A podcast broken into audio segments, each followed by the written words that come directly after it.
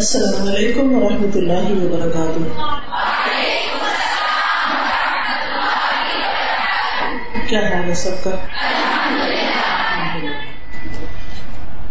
نحمده ونصلی علی رسوله الکریم. اما بعد فاعوذ باللہ من الشیطان الرجیم. بسم اللہ الرحمن الرحیم. رب اشرح لی صدری ویسر لی امری واحلل عقدة من لسانی یفقہوا قولی. یہ فقہ القلوب کا باب ہے وظیفۃ العقل البشری، انسانی عقل کی ذمہ داری، یعنی ہماری زندگی میں عقل کیا رول پلے کرتی ہے، عقل کا کیا کام ہے، عقل سے کیا مراد ہے اور عقل کا کتنا فائدہ ہے. یہ چیپٹر ہم نے پچھلے ہفتے شروع کیا تھا، اس کا ابتدائی حصہ ہم نے پڑھا تھا. اس کا خلاصہ کچھ یوں ہے کہ اللہ ہی ہر چیز کا خالق ہے اور ہر چیز کی تدبیر کرنے والا ہے. اللہ سبحانہ تعالیٰ نے انسان کو صرف سننے اور دیکھنے کی قوت ہی نہیں دی، بلکہ سمجھنے، غور و فکر کرنے کی صلاحیت بھی دی ہے، عقل بھی دی ہے. اس عقل کے ذریعے انسان اپنے لیے فائدہ مند اور نقصان دہ چیزوں کے درمیان فرق کرتا ہے کہ کیا چیز میرے لیے فائدے کی ہے اور کیا میرے لیے نقصان کی ہے. اسی طرح عقل سے انسان باقی رہنے والی اور فنا ہو جانے والی، ختم ہو جانے والی چیزوں کے درمیان فرق کرتا ہے. اس عقل کی وجہ سے ہی انسان کو باقی تمام مخلوقات پر فضیلت دی گئی، اس کو زمین میں خلیفہ بنایا گیا ہے. عقل حقیقت میں بہت بڑی نعمت ہے. عقل کی وجہ سے انسان باقی تمام مخلوقات سے افضل ہے، یعنی باقی مخلوق کے پاس ایسی عقل نہیں. مثلا ہم سب بچپن سے سائنس میں پڑھتے ہیں کہ پودے اور درخت جو ہیں یہ ایک لیونگ مخلوق ہے، زندہ مخلوق ہے، جاندار مخلوق جس کو کہتے ہیں، لیکن ان کے اندر وہ عقل نہیں جو انسان کے اندر ہے. اسی طرح قرآن مجید سے ہمیں پتہ چلتا کہ پہاڑ بھی حضرت داؤد کے ساتھ تسبیح کیا کرتے تھے، لیکن ان کے اندر بھی وہ عقل ہے جو انسان کے پاس ہے. اسی طرح پرندے ہیں، دیگر جاندار ہیں، ان سب کے پاس کسی لیول پر عقل ہے، لیکن اتنی نہیں کہ اچھے برے کا فرق کر سکیں. اپنے مطلب کی حد تک، اپنی ضرورت کی حد تک کر لیتے ہیں، اس سے آگے نہیں. لیکن انسان کو اللہ تعالیٰ نے ان سب چیزوں پر فوقیت دی عقل کی بنا پر. تو اس میں کوئی شک نہیں کہ عقل بہت بڑی نعمت ہے، لیکن یہ یاد رکھیے کہ صرف عقل کافی نہیں ہدایت حاصل کرنے کے لیے، اپنے آپ کو پہچاننے کے لیے، اللہ سبحانہ و تعالیٰ کو پہچاننے کے لیے، اس کی معرفت کے لیے صرف عقل کافی نہیں. عقل کی لمیٹیشنز ہیں، اس کی محدودیت ہے. عقل کو بھی گائیڈ کرنے کے لیے، رہنمائی دینے کے لیے کوئی ہونا چاہیے. عقل بذات خود بہت سے معیار قائم نہیں کر سکتی اچھے برے کے. تو اللہ سبحانہ و تعالیٰ نے انسان کے فائدے کے لیے، انسان کی رہنمائی کے لیے اور خاص طور پر عقل کی رہنمائی کے لیے وحی الہی بھیجی، وحی بھیجی فرشتے کے ذریعے، جبریل علیہ السلام کے ذریعے، اور تمام پیغمبروں کے پاس وحی آئی. اس وحی کے ذریعے عقل کی رہنمائی کی گئی، سوچنے سمجھنے والوں کو بتایا گیا کہ انسان کو کیا چیز فائدہ دیتی ہے اور کیا نہیں دیتی. تو ہماری عقل کو وحی کی رہنمائی کی ضرورت ہے، جس کے لیے اللہ سبحانہ تعالیٰ نے رسول بھیجے، فرشتے بھیجے. اب انسانی عقل کی ذمہ داری کیا ہے، کام کیا ہے؟ انسانی عقل کی ذمہ داری یہ ہے کہ جو کچھ اللہ سبحانہ تعالیٰ نے وحی کے ذریعے ہمارے پاس بھیجا ہے، رسول کے ذریعے ہم تک پہنچایا ہے، کیا پہنچایا؟ قرآن سنت. تو ہم کیا کریں؟ اس کو سمجھیں، اس عقل کو استعمال کریں. کس کام میں؟ قرآن و سنت کو سمجھنے میں. اور پھر رسول کی ذمہ داری ہے کہ وہ دین کی تبلیغ کرے اور انسانی عقل کو ہدایت کے دلائل فراہم کرے، اور ایمان لانے والی یا ایمان کو واجب کرنے والی باتوں پر غور کرنے کے لیے جھنجھوڑے. اور اس کے لیے اس دین کو سمجھنے اور اس پر عمل کرنے کا طریقہ وضع کرے. تو انسانی عقل دین کے فیصلے کو قبول کرنے یا رد کرنے کی اتھارٹی نہیں رکھتی, یہ یاد رہے. مثلا اللہ سبحانہ و تعالیٰ نے ایک حکم ہمیں دیا ہے کوئی بھی, جیسے اقیم الصلاۃ ہے, نماز قائم کرو. اب عقل کو یہ اتھارٹی نہیں دی گئی کہ وہ فیصلہ کرے کہ مجھے نماز پڑھنی چاہیے یا نہیں پڑھنی چاہیے, اور کب پڑھنی چاہیے اور کب نہیں پڑھنی چاہیے. یہ اتھارٹی کس کے پاس ہے؟ اللہ سبحانہ وتعالیٰ کے پاس ہے. اللہ سبحانہ وتعالیٰ نے پیغمبر کو بتایا کہ لوگوں کو بتایا جائے کہ نماز کس وقت پڑھی جائے گی, کتنی پڑھی جائے گی, کیسے پڑھی جائے گی. اس معاملے میں عقل کا کوئی بھی دخل نہیں ہے, عقل کا کوئی دخل نہیں. اگر مثلا صبح ہمیں فجر کی نماز کا ٹائم کیا بتایا گیا, کب تک پڑھ سکتے ہیں؟ سورج نکلنے سے پہلے تک. اب عقل یہ کہتی ہے کہ آج کل تو سورج بہت جلدی نکل آتا ہے اور تمہاری نیند پوری نہیں ہوتی, جس کی وجہ سے تمہاری صحت خراب ہو سکتی ہے, لہذا تم اپنی 8 گھنٹے کی نیند پوری کر کے جب اٹھو جب نماز پڑھ لینا. تو کیا یہ صحیح ہوگا؟ کیوں؟ کسی کی شریعت اجازت نہیں دیتی, اللہ تعالیٰ کا فیصلہ کچھ اور ہے. اب ہم کس کی مانیں گے؟ اللہ کی مانیں گے, عقل کی نہیں مانیں گے. اسی طرح دین کے باقی احکامات کے بارے میں بھی ہماری عقل ہمیں اور بہت کچھ سجھاتی ہے. اچھا, 2 چیزیں جو ہے نا وہ دین کے راستے پر اگر لگ جائیں تو بڑا ہی فائدہ, انسان بہت آگے نکل جاتا ہے. اور 2 چیزیں اگر انسان کے رستے میں رکاوٹ بن جائیں تو بس وہ پیچھے ہی پیچھے ہلاکت کے گڑھے میں گرنے والا ہے. ایک ہے دل اور دوسرا دماغ, ایک ہے عقل اور دوسرے جذبات. دل کے اندر انسان کے جذبات اور خواہشات ہوتی ہیں. کیا ہوتی ہیں؟ خواہشات ہوتی ہیں. اور عقل جو ہے وہ شکوک و شبہات کا شکار ہوتی ہے, کنفیوژن کا شکار ہوتی ہے, چیلنج کرتی, یہ کیوں کرے وہ کیوں کرے, یہ کیسے کرنا چاہیے وہ کیسے کرنا چاہیے.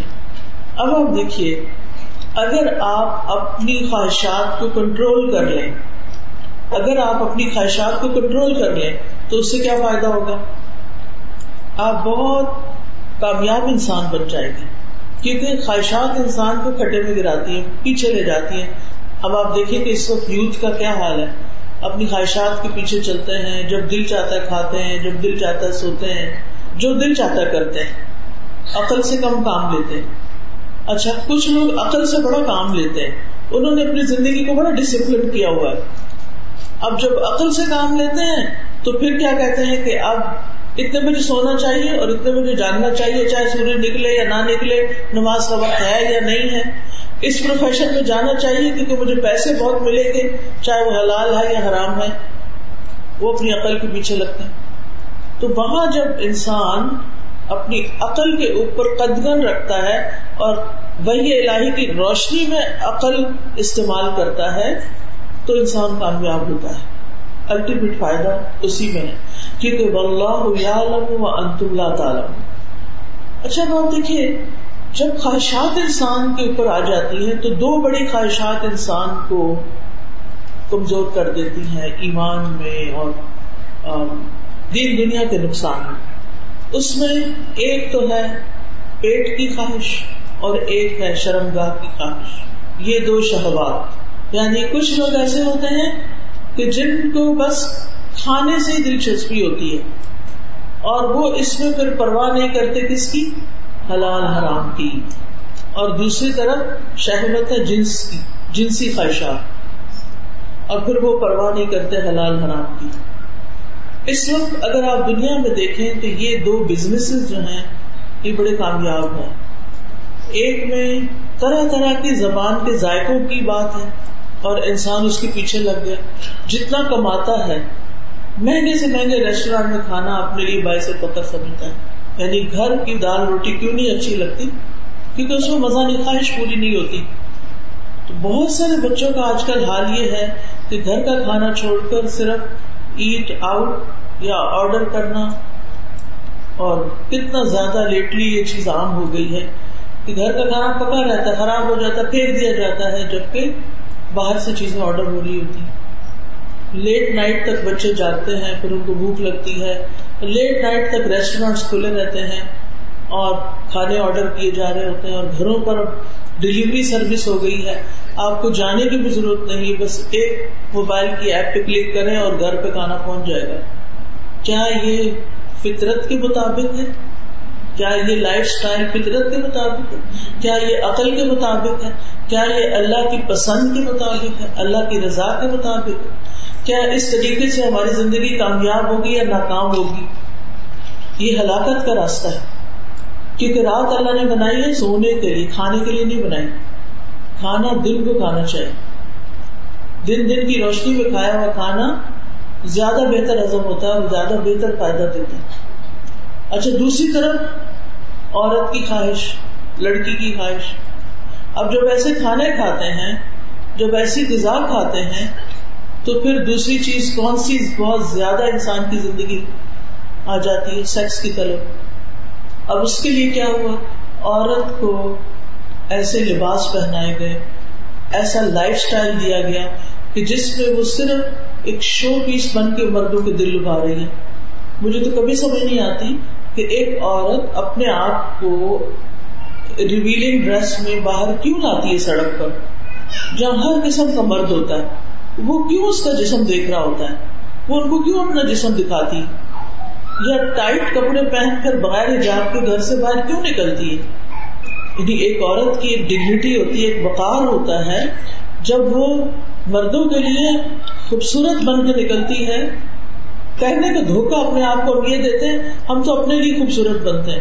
اتنی سی بات کافی نہیں ہے کہنے. اگر آپ اپنے لیے نکلتے ہیں تو اللہ تعالیٰ آپ کو منع کرتا ہے، آپ ایسا نہیں کر سکتے.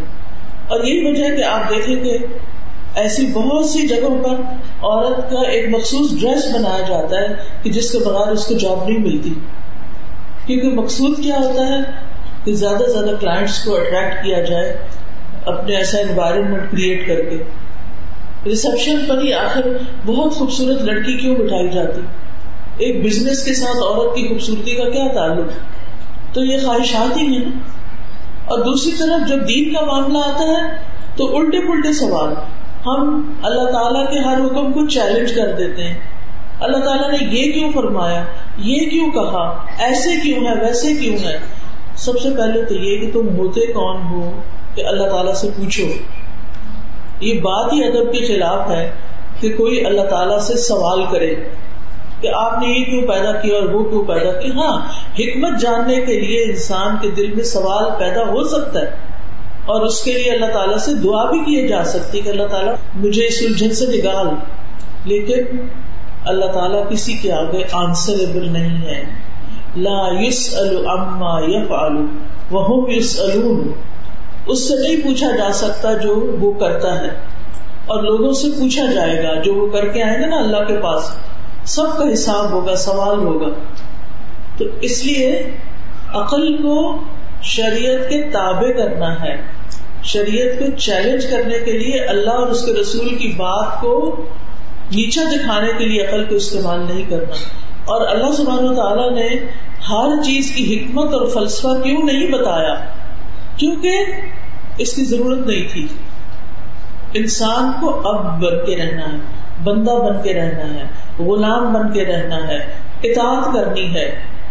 اگر ہر بات سمجھ میں آتی ہو اور ہر بات کا فائدہ نظر آتا ہو تو پھر تو اطاعت کرنا بڑی آسان چیز ہے. پھر تو انسان ضرور ہر چیز اوبے کرے، پھر تو وہ کسی چیز کو ڈینائی نہ کرے کیونکہ اس میں اس کو فائدہ نظر آتا ہے. کچھ چیزوں کا فائدہ سمجھا دیا گیا، سمجھ میں آتا ہے ہماری عقل کے، لیکن کچھ چیزوں کی حکمت اور کچھ چیزوں کا فائدہ ہرگز سمجھ نہیں آتا.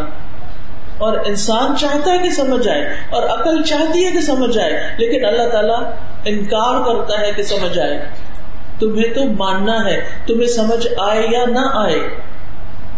اطاعت اسی کا نام ہے، اسلام اسی کا نام ہے. اپنی عقل، اپنے جذبات، اپنی خواہشات، سب کو اللہ کے تابع کرنا، اللہ کے حوالے کر دینا، اللہ کے سپرد کر دینا کہ اللہ تعالیٰ میں تیرا بندہ ہوں، جو تو چاہے گا میں کروں گا. آپ دیکھیے، جس سے محبت ہوتی ہے، جس پر اعتماد ہوتا ہے، ٹرسٹ ہوتا ہے، ہم اپنا سب کچھ اس کے حوالے کر دیتے ہیں کیونکہ ہمیں اس پر اعتماد ہے کہ یہ اس کو ضائع نہیں کرے گا، یہ اس کا نقصان نہیں کرے گا. اگر وہ ہم سے کچھ مانگے کہ مجھے یہ چاہیے تو ہم اس سے پوچھتے تھوڑی ہے کیوں چاہیے، ہم اس سے نہیں پوچھیں گے. جہاں محبت ہوتی وہاں حساب کتاب نہیں ہوا کرتے، وہاں سوال جواب نہیں ہوا کرتے، وہاں بس سپردگی ہوتی ہے، وہاں صرف اطاعت ہوتی ہے. پیارو میں نے تیری بات مان لی، قالوا سمعنا واطعنا. اور یہود نے کیا کہا تھا؟ سمعنا وعصینا، ہم نے سنا ہم نے نہیں ماننا. اور آج کل کئی مسلمان بھی یہ کرتے ہیں، سن لیتے کرتے اپنی مرضی ہیں، چلتے اپنی خواہش میں ہیں یا لوگوں کی پسند پہ چلتے ہیں، اللہ کی مرضی پہ نہیں چلتے. امتحانی تو اسی میں ہے، اگر اللہ تعالیٰ سامنے نظر آ جائے تو کسی کو ماننے سے انکار ہوگا، لیکن اللہ تعالیٰ نے اپنے آپ کو کیوں غیب کے پردے میں رکھا ہے؟ تاکہ لوگوں کا امتحان ہو کہ بن دیکھے مانتے ہیں یا نہیں. اور یہ جو جنت ہے نا اتنی بڑی اور اتنی خوبصورت، اس کی قیمت ہی ایمان بالغیب ہے، اس کی قیمت ہی یہی ہے. تم نے میری بات کو مان لیا مجھے دیکھے بغیر، اب تمہارے لیے وہ سب کچھ ہے جو تم چاہتے ہو، تم نے یہ ٹیسٹ پاس کر لیا. تو بات یہ ہے کہ انسانی عقل کو یہ اختیار نہیں دیا گیا، یہ اتھارٹی نہیں دی گئی کہ وہ اللہ کے فیصلے کو قبول کرے یا رد کرے. چوائس دی گئی ہے لیکن یہ اس کے پاس اتھارٹی نہیں ہے. اس کا کام کیا ہے کہ اس اللہ کے احکامات کو پورے کے پورے مان لیں. ادخلوا فی السلم کافۃ، اسلام میں داخل ہو جاؤ پورے کے پورے، چاہے وہ ہماری خواہشات کے مطابق ہے حکم یا نہیں. نماز پڑھنے کو دل چاہتا ہے یا نہیں، تمہیں پڑھنی ہے کیونکہ تم نے وعدہ کیا ہے کہ ہم تجھے معبود مانتے ہیں، ہم تیری عبادت کریں گے. تم نے کہا لا الہ الا اللہ، اور اللہ نے پیدا بھی تمہیں کس لیے کیا تھا؟ وما خلقت الجن والانس الا لیعبدون، کہ میں نے جن و انس کو اپنی عبادت کے لیے پیدا کیا. اب تم چاہتے ہو کہ اللہ تعالیٰ تمہیں اس زندگی کے اختتام پر انعام دے، تو پھر زندگی اللہ کی عبادت میں گزارنی ہوگی، اس سے انکار نہیں کر سکتے. تو ہمارا پہلا کام کیا ہے؟ اللہ تعالیٰ کی مرضی کو جاننا، اور اس کے لیے کیا ضروری ہے؟ قرآن کا پڑھنا، سمجھنا. سمجھے بغیر کیا پتا چلے گا کہ اللہ تعالیٰ ہم سے کیا چاہتا ہے؟ خالی عربی پڑھ لینے سے تو کام نہیں چلے گا، چاہے آپ کو زبانی کیوں نہ یاد ہو، جب تک آپ اس کا معنی نہ جانے.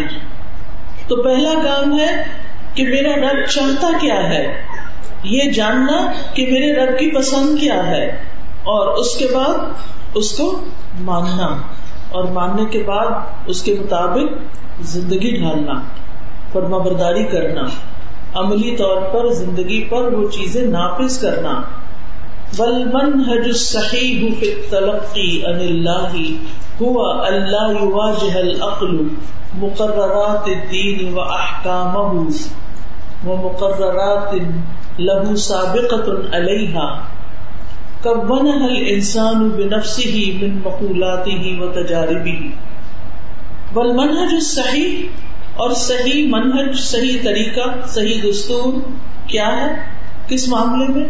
پھر تلقی عن اللہ، اللہ سے شریعت کو حاصل کرنے میں، دین کو حاصل کرنے میں. ہوا وہ اللہ یواجہ العقل، کہ نہ سامنا کرے، یواجہ وجہ سے ہوتا نا، شریع اس کے سامنے نہ آئے عقل.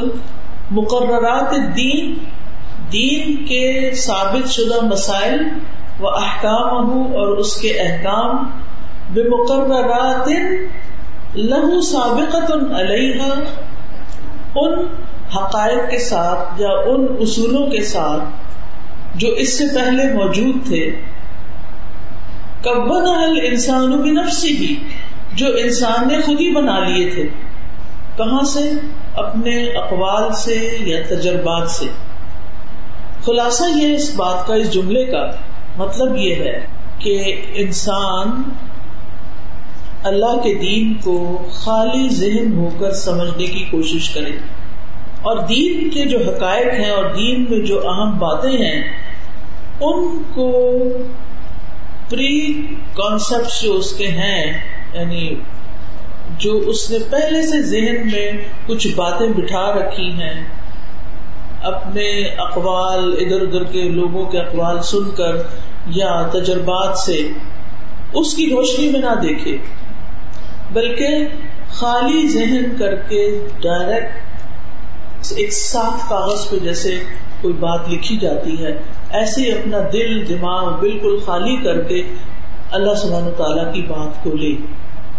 اچھا, عام طور پر کیا ہوتا ہے جب ہم اللہ تعالیٰ کی کوئی بات سن رہے ہوتے ہیں تو ہمارے دل میں جو پہلے سے لوگوں کی ڈالی ہوئی باتیں ہوتی ہیں, کوئی کنفیوژن ہوتے ہیں, کوئی ادھر ادھر کی چیزیں ہوتی ہیں, تو وہ ابھر کے آ جاتی ہیں. اچھا فلاں تو یہ کہتا ہے, فلاں تو یہ کہتا ہے, تو اب کیا وہ غلط کہتے ہیں, یہ تو کچھ اور ہے, وہ کچھ اور ہے, پھر صحیح کون ہے اور غلط کون ہے. تو کچھ لوگ تو بڑے آرام سے کہہ دیتے ہیں ہم تو کنفیوز ہی ہو گئے ہیں. تو کیوں کنفیوز ہو گئے آپ, اللہ کی بات ہے, سیدھی سادھی بات ہے, اس کو ایکسیپٹ کرو. دین نام ہی تسلیم کرنے کا, مان لینے کا. تو جب تک آپ اللہ تعالی کی بات کو خالی ذہن ہو کے نہیں سمجھیں گے, اس کا حق ادا نہیں کریں گے. Man made theories, philosophies, experiences, ان کی روشنی میں مت دیکھو. فالاسلام دین العقل والفطرت, اسلام عقل اور فطرت کا دین ہے. یخاطب العقل باحکامہ وسننہ واوامرہ, جو عقل کو مخاطب کرتا ہے اپنے احکام, اپنے طریقوں اور اپنے اوامر کے ساتھ, احکامات کے ساتھ. ولا يقهره بخارقة مادية لا مجال له فيها الا الإذعان, اور وہ مغلوب نہیں کرتا, یعنی اللہ سبحانہ تعالیٰ کس کو. ولا يقهره بخارقة مادية, اور اللہ سبحانہ تعالیٰ کسی انہونی چیز کو مغلوب نہیں کرتا. بخارقت مادیت, ایک ایسی چیز کے ساتھ جو خوارق العقل, یعنی جو عقل کے مخالف ہو.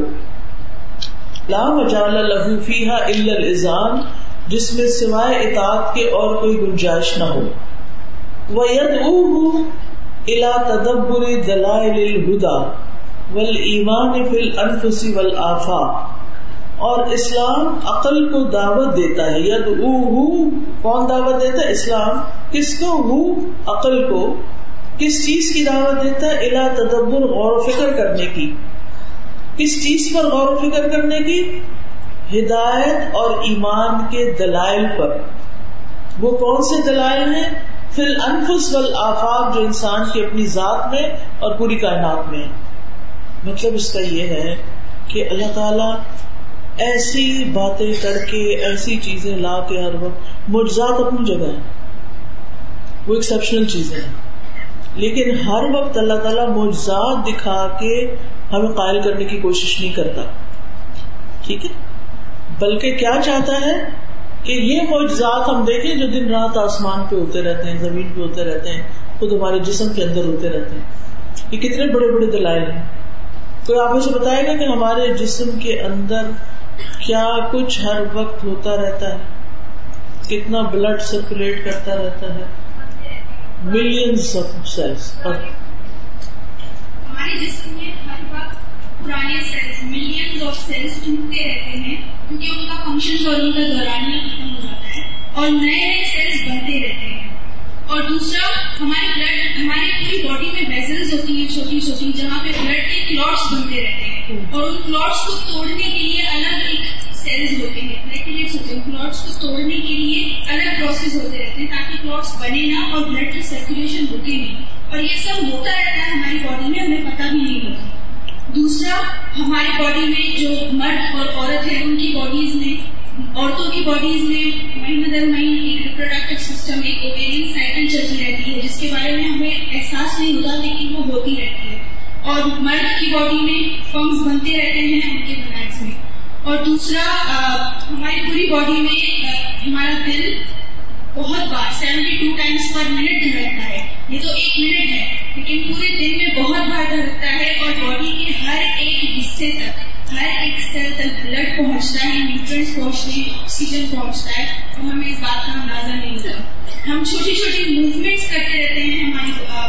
ہم اگر بیٹھے بھی ہیں تو ہمارا ہاتھ چل رہا ہے، اور ہمارا کچھ نہ کچھ موو کر رہا ہے، تو ہمارے مسلس کام کر رہے ہیں، اور وہ مسلس کی مدد سے ہماری بونس ہمیں سپورٹ دے کر کھڑی ہیں. تو یہ سارے پروسیسز ہماری معلومات سے دور ہیں. ہم احساس نہیں کرتے کہ یہ سب ہو رہا ہے، لیکن یہ بہت بڑا پروسیس ہے. بہت سارا تعداد میں انرجی بن رہی ہے. مائٹوکانڈریا ایک ایک سیل میں کام کر رہا ہے. مائٹوکانڈریا ایک سیل کا حصہ ہے جہاں پہ انرجی بنتی ہے اور اس سے سیل کو طاقت ملتی ہے. ایک ایک ہی بن رہی ہے. ملینز اور ٹریلینز کی تعداد میں ہماری باڈی میں سیلز ہیں جو یہ انرجی بنا رہے ہیں، جس سے ہمارے چھوٹے چھوٹے پروسیسز ہو رہے ہیں، جس سے ہمیں انرجی مل رہی ہے. اگر ہم روزے سے ہیں، ہم نے کچھ کھایا نہیں ہے باہر سے، لیکن ہماری باڈی میں ایک سٹورڈ انرجی ہے جو ٹوٹتی ہے اور ہمیں انرجی دیتی ہے، اور ہم پورا دن روزے کو برداشت کر لیتے ہیں. تو ایسے اور بھی بہت سارے پروسیسز ہیں جو ہوتے ہیں. بہت شکریہ، جزاک اللہ خیر. یہ معجزات نہیں ہے، ہمیں پتہ بھی نہیں اور اندر کام کر رہے ہیں. یہ حق کو پہچاننے کے دلائل ہیں کہ اللہ ہے اور اسی کے کرنے سے، اسی کے حکم سے یہ سب ہو رہا ہے. ایک انسان کے اندر نا، کائنات کے اندر کیا کچھ ٹوٹ پھوٹ ہو رہی ہے. ستارے اور سیارے اور گیلیکسیز اور ان کے رنگ اور ان کے فنکشنز، اور کس طرح ایک پوری پوری گیلیکسی دوسرے کے اندر سے گزر جاتی ہے اور ان ستاروں میں کوئی ٹکراؤ نہیں ہوتا. یعنی بے شمار ایسی چیزیں ہیں جن پہ اگر ہم غور کریں، اگر ایک پتے پہ بھی آپ غور کریں نا، مجھے تو پتے بھی اتنے فیسینیٹ کرتے ہیں کہ جب میں کبھی قریب سے کسی پتے کو دیکھتی ہوں اور اس کے اندر جو وینز ہوتی ہیں اور اس کے ذریعے جو ان کو خوراک ملتی ہے، اور نیچے جڑ سے لے کے وہاں تک، تو انسان کام جاتا ہے کہ یہ کون کر رہے ہیں. اور پھر اللہ کا حکم ہوتا ہے، ایک دن وہ پتا گر جاتا ہے. وہی درخت ہے، وہی پانی ہے، وہی مٹی، وہی سب کچھ. بس اللہ نے ایک وقت رکھا نا، قد جعل اللہ لکل شیء قدرا، اللہ نے ہر چیز کا ایک اندازہ مقرر کر کے رکھا ہے. تو کہنے کا مطلب یہ ہے کہ اللہ سبحانہ و تعالیٰ نے انسان کی عقل کو مغلوب نہیں کیا انہونی چیزوں کے ساتھ، یعنی سوائے اطاعت کے جہاں کوئی اور گنجائش نہ ہو. اور اسلام جو ہے وہ عقل کو دعوت دیتا ہے اور ہدایت اور ایمان کے دلائل پر غور کرنے کی دعوت دیتا ہے جو نفسوں میں اور آفاق میں پائے جاتے ہیں. لیرفع عن الفطرۃ رکام الالف والعادۃ والبلادۃ، تاکہ اللہ تعالیٰ فطرت سے مانوسیت، عادت اور حماقت کے ڈھیر کو ختم کر دے. وغبار الشہوات والشبہات المضلۃ للعقل والفطرۃ، اور ان شہوات اور شبہات کے غبار کو دور کر دے جو عقل اور فطرت کو گمراہ کرنے والے ہیں، جو عقل اور فطرت کو گمراہ کرنے والے ہیں. وَيَكِلُ إِلَيْهِ مدلولات النصوص التي تحتمل احکامه لعباده، اور عقل کی یہ ذمہ داری لگاتا ہے کہ وہ کیا کرے، فہم سمجھے، مدلولات مانے، النصوص نصوص کے، نص کہتے ہیں ٹیکسٹ کو، یعنی قرآن و سنت کی جو ٹیکسٹ ہے، التي تحتمل احکامه لعباده، جن کے اندر اللہ کے بندوں کے لیے احکام پائے جاتے ہیں. ولا يفرض عليه ان يؤمن بما لا يفهم مدلوله، اور اللہ نے اس پر لازم نہیں کیا، فرض نہیں کیا کہ اس کو ضرور مانے، یعنی اس چیز کو ضرور مانے جس کا معنی بھی اس کو سمجھ نہ آئے اور اس کو پتہ بھی نہ ہو، یعنی اس کو پتہ ہی نہ ہو کہ کیا حکم ہے. اب جو حکم ہمیں پتہ ہی نہیں، ہم اس کو کیسے مان سکتے ہیں؟ تو یہ اللہ نے ہم پر ذمہ داری نہیں ڈالی. فَإِذَا أَدْرَكَ وَفَهِمَ الْمُرَادَ، پھر جب انسان بات سمجھ جاتا ہے. وفہم المراد من النصوص، اور نصوص یعنی ٹیکسٹ کے مراد کو سمجھ جاتا ہے، قرآن کی آیت پڑھتا ہے اور اس کو سمجھ جاتا ہے. لم يعد امامه الا التسلیم بها فهو مؤمن، تو وہ اس کے سامنے تسلیم و رضا کے سوا کچھ نہ کرے تو وہ مومن ہے. او عدم التسلیم بها فهو کافر، یا پھر وہ تسلیم نہیں کرتا تو وہ کافر ہو جاتا ہے، انکاری ہو جاتا ہے، منکر ہو جاتا ہے. وَلَيْسَ هُوَ حَكَمًا فِي صِحَّتِهَا أَوْ بُطْلَانِهَا وَلَيْسَ هُوَ مَأْذُونًا فِي قُبُولِهَا أَوْ رَدِّهَا، اور عقل نصوص کو صحیح یا باطل قرار دینے میں فیصلہ کن حیثیت نہیں رکھتی. یہ جملہ بڑا اہم ہے. حکم کہتے ہیں نا فیصلہ کرنے والے کو، عقل حکم نہیں بن سکتی. کہاں؟ کہ کسی نص کو، ٹیکسٹ کو صحیح کہے یا باطل. مثلا وہ کہے نماز قائم کرو تو ٹھیک ہے لیکن زکوٰۃ دو یہ نہیں ٹھیک، ایسے نہیں کر سکتی عقل. عقل کو اختیار نہیں ہے کہ وہ خود سے فیصلے کر لے، یعنی اللہ کے حکم کے آگے عقل کو کیا نہیں، آزادی نہیں ہے کہ وہ اپنی مرضی سے کچھ کرے. اما من جعل العقل الہا یقبل ما یرید وَيَرْفُزُ مَا يَرْفُزُ، لیکن جو شخص اپنی عقل کو ہی معبود بنا لے کہ جو عقل چاہے وہ قبول کرے اور جس کو وہ رد کرے اسے یہ بھی رد کر دے. وَيَخْتَارُ مَا يَشَاءُ، وہ جو چاہے اختیار کرے. وَيَتْرُكُ مَا يَشَاءُ، اور جس کو وہ چاہے چھوڑ دے. فَهَذَا هُوَ الْكُفْرُ الَّذِي يَنَالُ صَاحِبُهُ بِسَبَبِهِ، تو یہی وہ کفر ہے جس کو کرنے والا انسان اس کی وجہ سے اشد العذاب، شدید ترین عذاب کو پالے گا.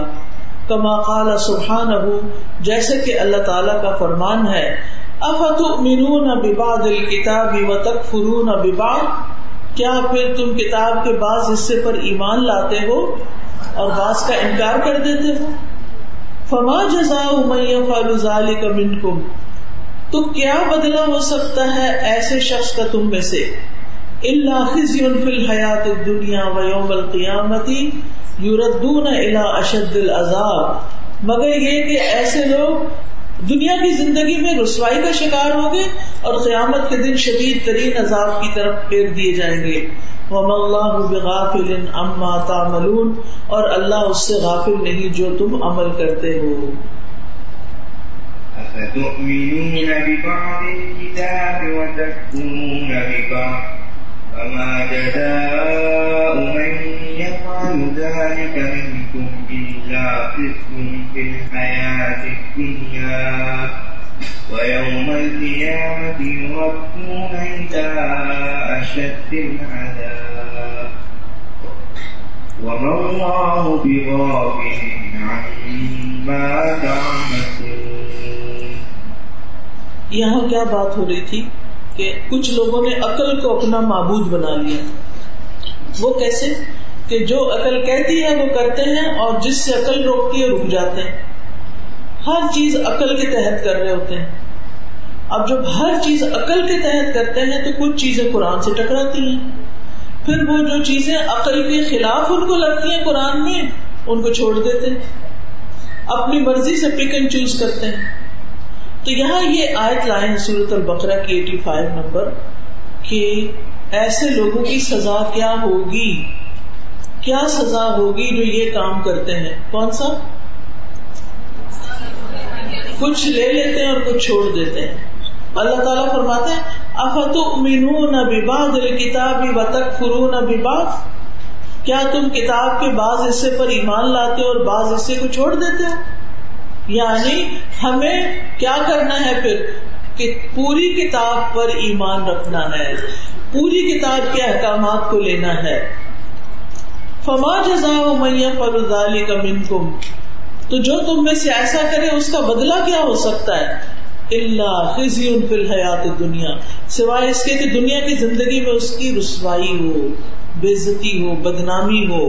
وَيَوْمَ الْقِيَامَةِ يُرَدُّونَ إِلَىٰ أَشَدِّ الْعَذَابِ، اور ایسے لوگ قیامت کے دن شدید عذاب کی طرف لوٹائے جائیں گے.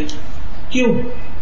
ان کو عذاب کیوں دیا جائے گا؟ ان کا کیا جرم تھا، کیا قصور تھا کہ انہوں نے عقل کی بنیاد پر قرآن کے احکامات کو لیا، اس بنیاد پر نہیں کہ بس اللہ کا جو بھی حکم ہے ماننے کے لائق ہے. أَفَتُؤْمِنُونَ بِبَعْضِ الْكِتَابِ وَتَكْفُرُونَ بِبَعْضٍ فَمَا جَزَاءُ مَنْ يَفْعَلُ ذَلِكَ مِنْكُمْ إِلَّا خِزْيٌ فِي الْحَيَاةِ الدُّنْيَا وَيَوْمَ الْقِيَامَةِ يُرَدُّونَ إِلَى أَشَدِّ الْعَذَابِ وَمَا اللَّهُ بِغَافِلٍ عَمَّا تَعْمَلُونَ. وَاللَّهُ سُبْحَانَهُ خَالِقُ كُلِّ شَيْءٍ، اور اللہ سبحانہ وتعالی ہر چیز کا خالق ہے. خلق هذا الكون، اسی نے اس کائنات کو پیدا کیا. وَأَمَرَ بِاتِّبَاعِ الشَّرْعِ، اور اس نے شریعت کی پیروی کا حکم دیا. فَإِذَا قَرَّرَ اللَّهُ سُبْحَانَهُ حَقِيقَةً فِي أَمْرِ الْكَوْنِ، پس جب اللہ تعالیٰ کسی حقیقت کو ثابت کر دیتا ہے کائنات کے معاملے میں، او امر الانسانی یا انسان کے معاملے میں، او امر الخلائق الاخرى یا دوسری مخلوقات کے معاملے میں، او اذا قرر امرا فی فرائض الدین او فی اللواحی، یا دین کے فرائض اور منہیات میں اس کو لازم کر دیتا ہے، دین کے فرائض یا منہیات میں اس کو لازم کر دیتا ہے. فَهَذَا الَّذِي قَرَّرَهُ الرَّبُّ وَأَمَرَ بِهِ واجب القبول والطاعة، تو یہ وہ چیز ہے جس کو رب نے فیصلہ کن حیثیت دے دی ہے اور اس کا حکم دے دیا ہے. وَأَمَرَ بِهِ واجب القبول وَالطَّاعَةِ مِمَّنْ يَبْلُغُ إِلَيْهِ، یا تو جس کو وہ حکم پہنچے اس کے لیے اس کو قبول کرنا اور اس کی اطاعت کرنا واجب ہے. مَتَى أَدْرَكَ الْمَدْلُولُ مِنْهُ، جب اس کے وہ معنی کو پالے. وَفَهِمَ الْمُرَادَ مِنْهُ، اور اس کی مراد کو سمجھ لے. فَإِذَا قَالَ اللَّهُ سُبْحَانَهُ، پس جب اللہ سبحانہ وتعالیٰ نے فرمایا، اللَّهُ الَّذِي خَلَقَ سَبْعَ سَمَاوَاتٍ وَمِنَ الْأَرْضِ مِثْلَهُنَّ يَتَنَزَّلُ الْأَمْرُ بَيْنَهُنَّ لِتَعْلَمُوا أَنَّ اللَّهَ عَلَى كُلِّ شَيْءٍ قَدِيرٌ وَأَنَّ اللَّهَ قَدْ أَحَاطَ بِكُلِّ شَيْءٍ عِلْمًا، اللہ وہی ہے جس نے 7 آسمانوں کو پیدا کیا اور انہی کی مانند زمینیں بھی، ان کے درمیان اس کا حکم اترتا ہے.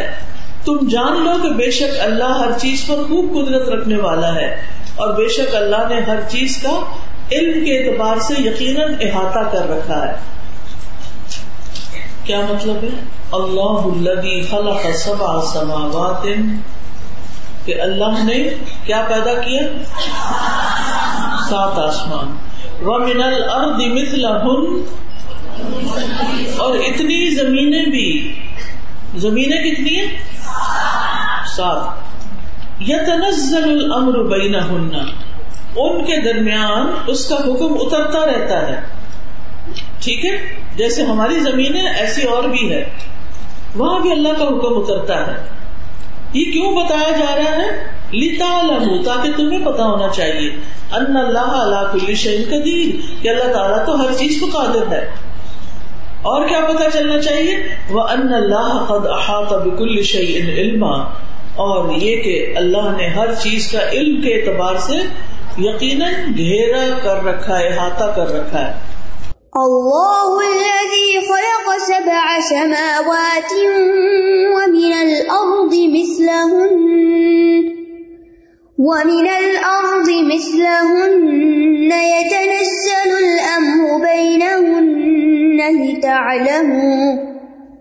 لتعلموا ان اللہ علی کل شیء قدیر وَأَنَّ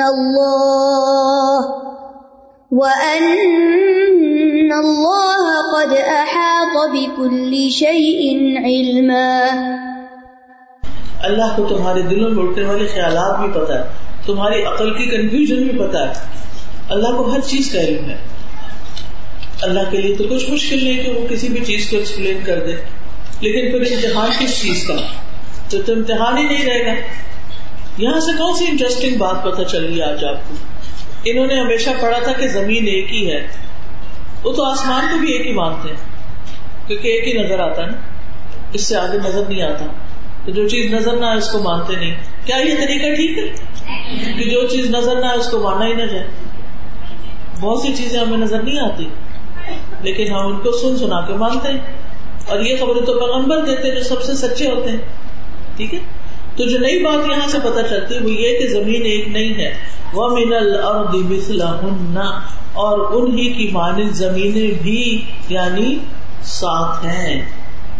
او قَالَ سُبْحَانَهُ، یا اللہ سبحانہ وتعالیٰ نے فرمایا، وَجَعَلْنَا مِنَ الْمَاءِ كُلَّ شَيْءٍ حَيٍّ أَفَلَا يُؤْمِنُونَ، اور ہم نے پانی سے ہر زندہ چیز کو پیدا کیا، کیا پھر بھی وہ ایمان نہیں لائیں گے؟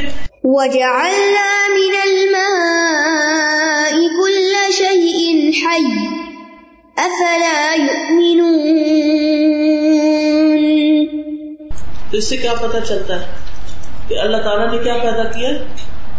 وَجَعَلْنَا مِنَ الْمَاءِ كُلَّ شَيْءٍ حَيٍّ، ہر جاندار پانی سے پیدا ہوا. اور سائنس نے اب آ کے اس بات کو ڈسکور کیا کہ لائف جو ہے وہ پانی سے ہے. او قال سبحانہ، یا اللہ تعالیٰ کا فرمان ہے، وَاللَّهُ خَلَقَ كُلَّ دَابَّةٍ مِّن مَّاءٍ، اللہ نے ہر جاندار پانی سے بنایا. فَمِنْهُمْ مَن يَمْشِي عَلَى بَطْنِهِ، ان میں سے کوئی اپنے پیٹ پہ چلتا ہے جیسے سانپ.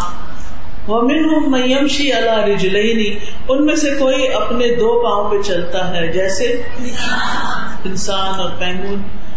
وَمِنْهُمْ مَنْ يَمْشِي عَلَى أَرْبَعٍ، ان میں سے کوئی ایسا ہے جو چار پاؤں پہ چلتا ہے،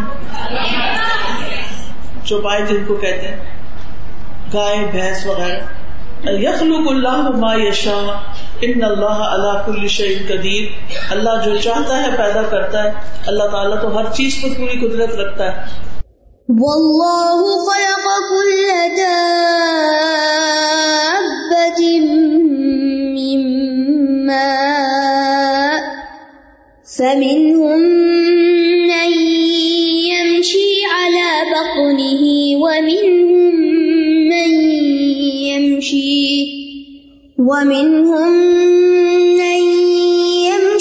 على رجلين ومنهم من يمشي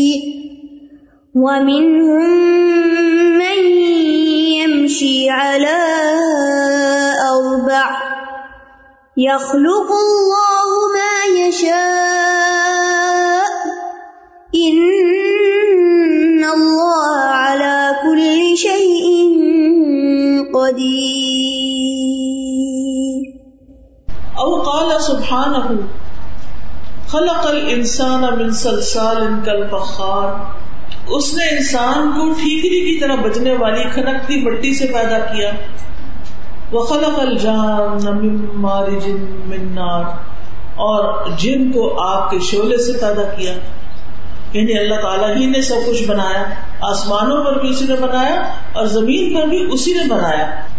خَلَقَ الْإِنسَانَ مِن صَلْصَالٍ كَالْفَخَّارِ وَخَلَقَ الْجَانَّ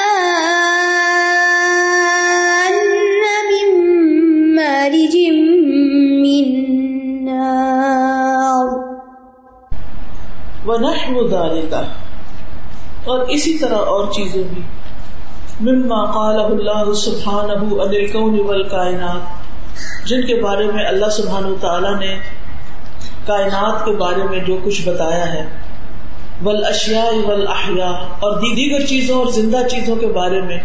فَالْحَقُّ هُوَ مَا قَالَ، حق وہ ہے جو اللہ نے فرمایا. وَلَيْسَ لِلْعَقْلِ أَنْ يَقُولَ، عقل کے لیے جائز نہیں کہ وہ یہ کہے. فَكُلُّ مَا يَبْلُغُهُ الْعَقْلُ فِي هَذَا مُعَرَّضٌ لِلصَّوَابِ وَالْخَطَأِ، بس اس کے بارے میں ہر وہ چیز جس تک عقل پہنچے وہ صحیح یا غلط ہو سکتی ہے، لِلصَّوَابِ وَالْخَطَأِ، وما قرره اللہ سبحانہ لا يحتمل الا الحق والصواب. اور یہ کہ جو اللہ نے فرما دیا ہے عقل کے لیے جائز نہیں کہ وہ کچھ کہے، بس اس بارے میں ہر وہ چیز جس تک عقل پہنچے وہ صحیح ہو سکتی ہے مگر جو اللہ سبحانہ وتعالیٰ نے طے کر دیا، یا تو اس میں صرف ایک ہی امکان ہے اور وہ ہے حق اور درست. یعنی عقل کو اپنی لمٹس میں ہی رہنا چاہیے، جو چیز اس سے کنسرن نہیں اس سے باہر نکل کے اور چیزوں کو پلوٹ نہ کرے. اور وہ کیا ہے جس میں اسے جا کے مداخلت نہیں کرنی چاہیے؟ قرآن و سنت. وَإِذَا قَالَ اللَّهُ سُبْحَانَهُ، اور جب اللہ سبحانہ وتعالیٰ نے فرمایا وَمَنْ لَمْ يَحْكُمْ بِمَا أَنزَلَ اللَّهُ فَأُولَٰئِكَ هُمُ الْكَافِرُونَ، اور جو اس کے مطابق فیصلہ نہ کرے جو اللہ نے نازل کیا تو یہی لوگ کافر ہیں. وَمَنْ لَمْ يَحْكُمْ بِمَا أَنزَلَ اللَّهُ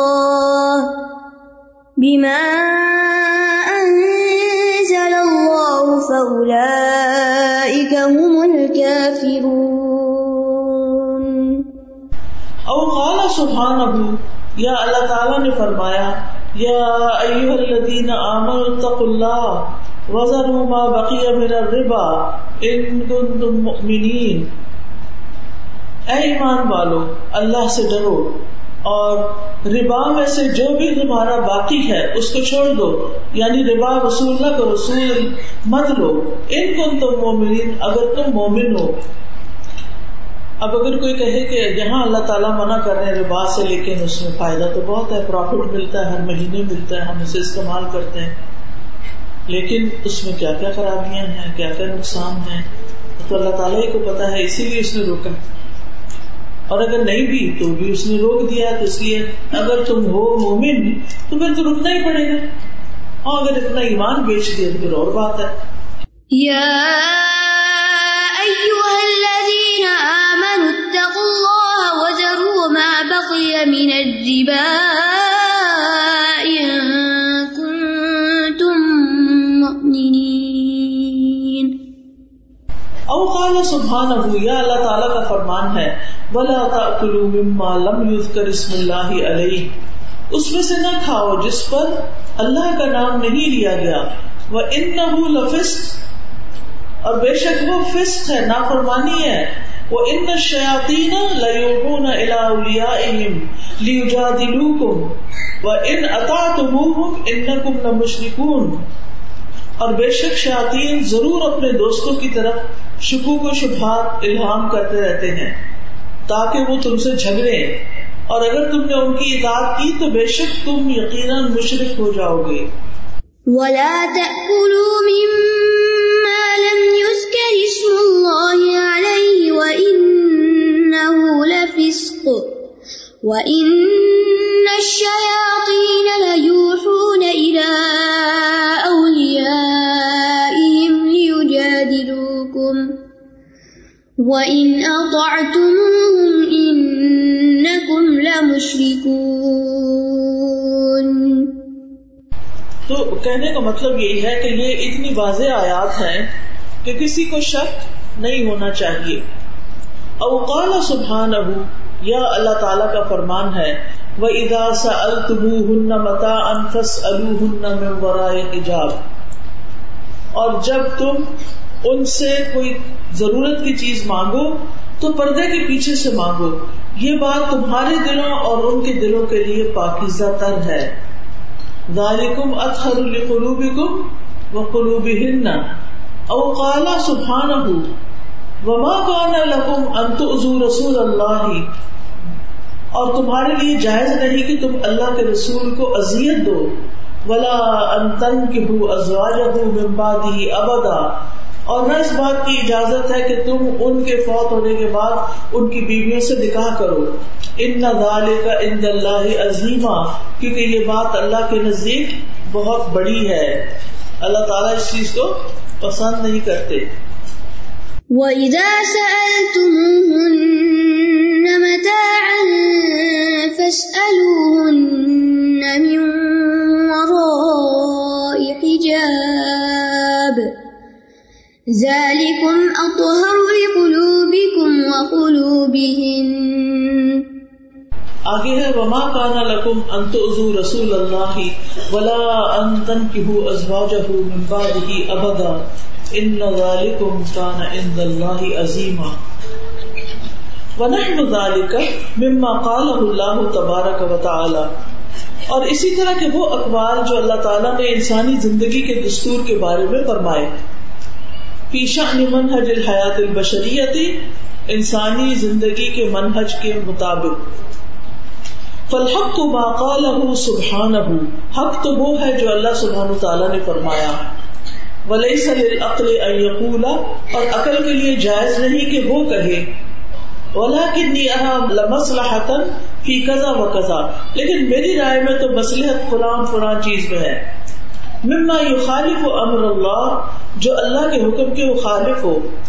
او فيما لم يأذن به الله، یا جس کی اللہ نے اجازت نہ دی ہو. ولم يشرعه للناس، اور اللہ نے اس کو لوگوں کے لیے بھی مشروع نہ قرار دیا ہو. مطلب اس کا کیا ہے؟ حق کیا ہے جو کس نے فرمایا؟ اللہ اور اس کے رسول نے فرمایا. اور عقل کیا کہتی ہے انسان کی؟ عام طور پر اس کے دل میں کیا خیالات آتے رہتے ہیں؟ دیکھیں آپ کسی کے ساتھ کوئی بات کرتے ہیں، اس کے بعد چھوڑ دیتے ہیں اس کو، یا اپنے ذہن میں کچھ اور باتوں کی مزید سوچتے ہیں، کچھ فیصلے کرتے ہیں. کسی نے آپ کو فون کر کے کہا مجھے فلاں چیز چاہیے، مجھے یہ بھجوا دو. اب آپ عقل سے کچھ سوچیں گے یا ایسے سوچیں گے؟ بھیجوں کتنی، بھیجوں کب، بھیجوں کس کے ہاتھ، بھیجوں، یہ ساری چیز سامنے آئے گی نا. تو بات یہی ہے کہ انسانی عقل جو ہے وہ ہر چیز کے اندر فائدہ نقصان دیکھتی ہے، لیکن انسان کو کیا دیکھنا چاہیے کہ چاہے نقصان نظر آ رہا ہو، لیکن اللہ تعالیٰ نے فرمایا فائدہ بھی ہے تو فائدہ ہی ہوگا، تو اس کو لے لے، اور اس کو نہ لے جس کی اللہ نے اجازت نہیں دی. فما يراه العقل مصلحة، اور جس چیز میں عقل مصلحت سمجھتی ہے، يحتمل الخطأ والصواب، وہ غلط بھی ہو سکتا ہے درست بھی ہو سکتا ہے. وتدفع إليه الشهوات والنزغات، اور عقل کو اس کی طرف خواہشات اور جذبات لے جا سکتے ہیں. وإقهام للعقل فيما ليس من شأنه، اور یہ تو عقل کو ایسی چیز میں گھسانا ہے جو عقل کا کام ہی نہیں، یعنی وہی الہی کے معاملے میں عقل کو نہیں کھڑا کرنا چاہیے جج بنا کے تم فیصلہ کرو. وما يقرره الله ويحكم به لا يحتمل الا الصحة والصواب، اور جس چیز کو اللہ تعالیٰ مقرر کر دے اور اس کا فیصلہ کر دے تو اس میں کسی طرح کا امکان نہیں رہ جاتا سوائے اس کے کہ وہ صحیح ہے اور درست ہے. یعنی اب دو چیزیں ہو گئی نا، ایک یہ کہ جب اللہ کا کوئی حکم سامنے آئے، مثلا یہ اوپر حجاب کا حکم آیا تو آپ حجاب کر لیں، کیوں؟ اللہ کا حکم. اور اگر آپ یہ فیصلہ عقل کے حوالے کریں گے کہ اے عقل تم فیصلہ کرو کہ مجھے یہ کرنا چاہیے کہ نہیں کرنا چاہیے، تو کیا ہوگا؟ عقل کہے گی نا نا نا. کیوں کہے گی نا؟ کوئی فائدہ نہیں ہے، تمہارا رشتہ ہی نہیں آئے گا، تمہاری شادی نہیں ہوگی، تمہیں جاب نہیں ملے گی، یہ ہو جائے گا وہ ہو جائے گا، سو باتیں عقل سجاتی ہیں. اب دو طرح کے لوگ ہیں معاشرے میں، ایک وہ ہیں جو اللہ کا حکم سن کے اس کو مان لیتے ہیں، اور دوسرے وہ ہیں جو عقل کو کہتے ہیں تم فیصلہ کرو. پھر اگر عقل ان کے حق میں فیصلہ دے دیتی تو وہ کر لیتے ہیں، اور اگر عقل کہتی ہے نہیں کرو تو وہ نہیں کرتے. اب اگر عقل کہتی ہے کرو اور انہوں نے اللہ کا حکم سمجھ کے نہیں کرا تو کیا ان کے پھر ثواب ہوگا؟ کیونکہ انہوں نے اللہ کا حکم سمجھ کے نہیں کیا، انہوں نے عقل کے مطابق کیا ہے، جو عقل نے کہا وہ کیا ہے. وَمَا يُقَرِّرُهُ اللَّهُ وَيَحْكُمُ بِهِ لَا يَحْتَمِلُ إِلَّا الصِّحَةَ وَالصَّوَابَ، اور جس چیز کو اللہ مقرر کر دے اور اس کا فیصلہ کر دے تو اس میں کسی طرح کا امکان نہیں رہ جاتا سوائے اس کے کہ وہ صحیح ہے اور درست ہے. أَفَحُكْمَ الْجَاهِلِيَّةِ يَبْغُونَ وَمَنْ أَحْسَنُ مِنَ اللَّهِ حُكْمًا لِقَوْمٍ يُوقِنُونَ، کیا پھر وہ جاہلیت کا فیصلہ چاہتے ہیں؟ اور فیصلہ کرنے میں اللہ سے بڑھ کر کون زیادہ اچھا ہو سکتا ہے ان لوگوں کے لیے جو یقین نہیں رکھتے. أَفَحُكْمَ الْجَاهِلِيَّةِ يَبْغُونَ وَمَنْ أَحْسَنُ مِنَ اللَّهِ حُكْمًا لِقَوْمٍ يُوقِنُونَ۔ مطلب اس کا کیا ہے؟ ایک تھا جاہلیت کا دور، وہ کون سا تھا؟ اسلام سے، اور ایک اسلام کا دور۔ تو اس دور کے مسلمانوں کو کیا کہا گیا کہ تم جاہلیت کا طریقہ چھوڑ کے کیا کرو؟ اسلام کا طریقہ اختیار کرو۔ لیکن لوگوں نے کیا کیا؟ وہ کیا جو اسلام سے پہلے کا تھا، کیونکہ وہ ان کی خواہشات پر مبنی تھا، وہ ان کی روایات پر مبنی تھا، ان کی ٹریڈیشنز پر مبنی تھا۔ آپ کو پتہ ہے کہ آج میں ایک حدیث کی تخریج پڑھ رہی تھی کہ یہ صحیح ہے یا نہیں۔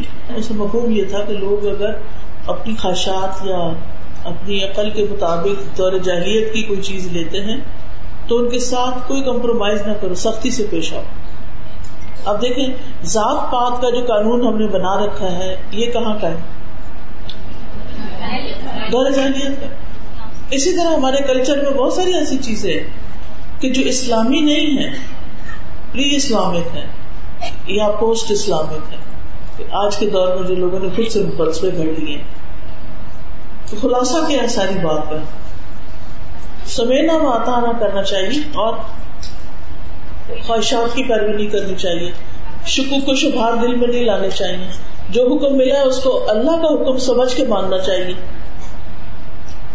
عقل کو قرآن و سنت کے تابع کرنا چاہیے، نہ کہ قرآن و سنت کو عقل کے تابع کرنے۔ یقین سے یہ بات ماننی چاہیے کہ جو بات اللہ تعالیٰ نے فرمائی ہے وہ ہمارے فائدے کی ہے، چاہے ہمیں نقصان دہ لگے۔ کیا گڑوی دوائی ہمیں اچھی لگتی ہے؟ کیا وہ فائدے کی ہو سکتی ہے؟ بالکل ہو سکتی ہے۔ یعنی کئی ایک مثالیں ہیں نا ایسی جس میں ہم اپنی خواہشات یا عقل کے خلاف جا کے کام کرتے ہیں۔ وآخر دعوانا ان الحمد للہ رب العالمین۔ سبحانک اللہم وبحمدک، اشہد ان لا الہ الا انت، استغفرک واتوب الیک۔ السلام علیکم ورحمۃ اللہ وبرکاتہ۔